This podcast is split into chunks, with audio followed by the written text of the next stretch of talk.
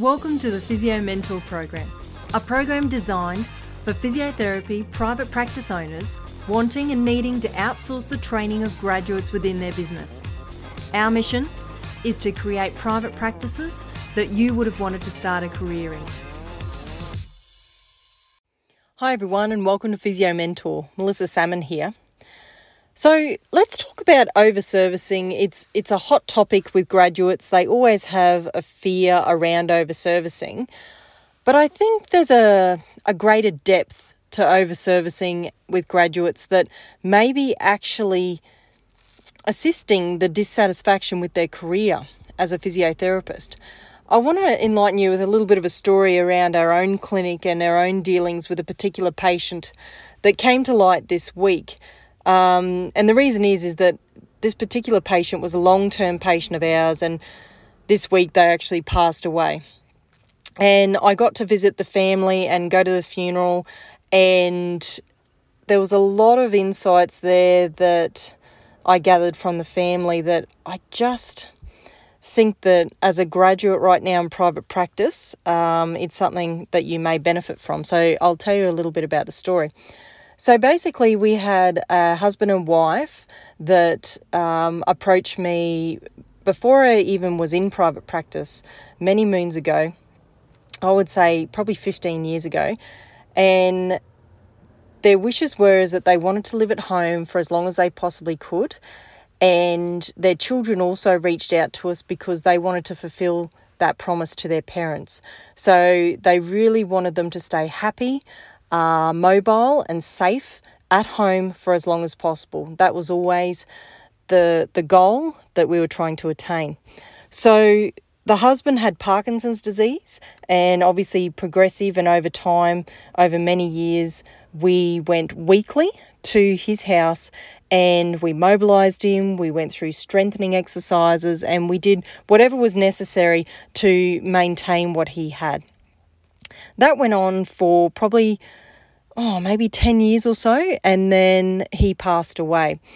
But the family was so impressed with getting this particular man to late into his 90s with Parkinson's disease and still mobile and on his feet till the day that he died and living at home that they then wanted this care to carry on to his wife. So they, we then proceeded to see his wife every week for the same reasons, keeping her mobile, taking her for walks, giving her exercises, supervising her exercises one on one, giving her a massage if she had a bit of aches and pains.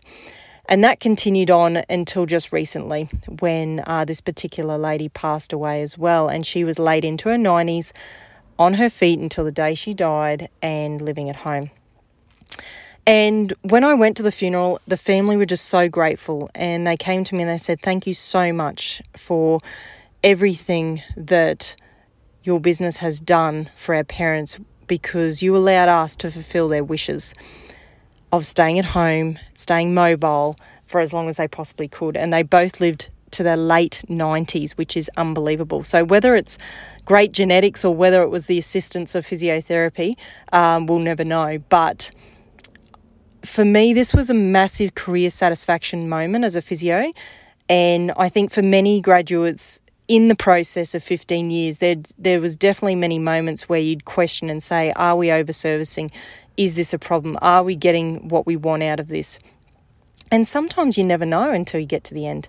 But there was many, many moments in the process where we would actually check in with the family and check in with this couple to make sure that we were still fulfilling our obligations and meeting their goals and, and meeting their expectations. And a lot of the time it was about maintenance. So it was often about showing that they weren't deteriorating, but perhaps they were staying the same, which was the best outcome we could possibly ask for, especially with something like Parkinson's, which is very progressive. So we did achieve our goal. We went weekly for 15 years, and many of you would be saying, well, that's over servicing. But to see the joy in this family and that they could fulfill something for their parents that they promised is absolutely amazing. For myself as a physio, I couldn't be prouder of what we had achieved and my team along the years that had also visited this couple. And we just wanted to thank them really for giving us the opportunity to be a part of this big greater plan to keep this couple at home safe and happy. And so I think without these type of moments, you are giving yourself a disservice for your career and you'll never know true satisfaction as a physio of what you possibly can do for not only your patients but their family, the happiness unless you actually give it a shot. So the trick is I think is always check in with your patients, check in with their family if they're if they're not up to making those decisions, making sure that everyone is fulfilling their obligations, meeting expectations, everyone's happy. And don't get me wrong, there was moments where we did check with the family and the children and make sure that everyone was happy and they were like, look, she may not be really up for it right now, but we want you to keep going. So that was always consent given by the family.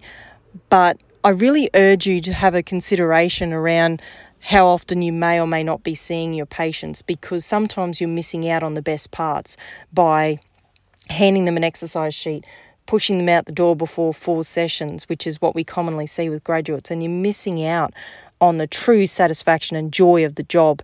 And it may be why that we're seeing a lot of physios burnt out and not enjoying what they do because you never get to this point. And only experienced physios that have been in the game for a while and have done this know how amazing it can be to get that feedback.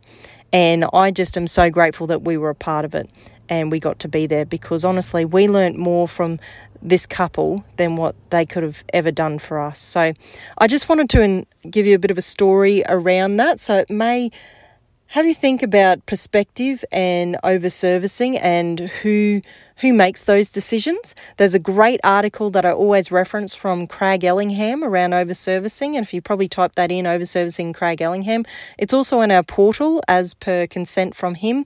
Um, it's a great article. So have a think about that for today whether you're losing the joy um, because you're not building those relationships with your patients because you're getting them in and out too quickly. Just something to think about. Okay, have a great day. We'll talk soon.